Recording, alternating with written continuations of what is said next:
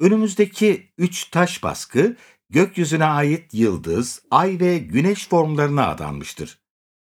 Peki bu simgelerin esin kaynağı neydi? Doğa. Miro bir keresinde şöyle demişti. Muazzam gökyüzündeki güneş, hilal, ayrıca boş alanlar, boş ufuk ve boş düzlemler beni şaşkına çeviriyor. Gökyüzünde tek başına duran kocaman formların yanındaki küçük merdivenlere dikkat ettiniz mi?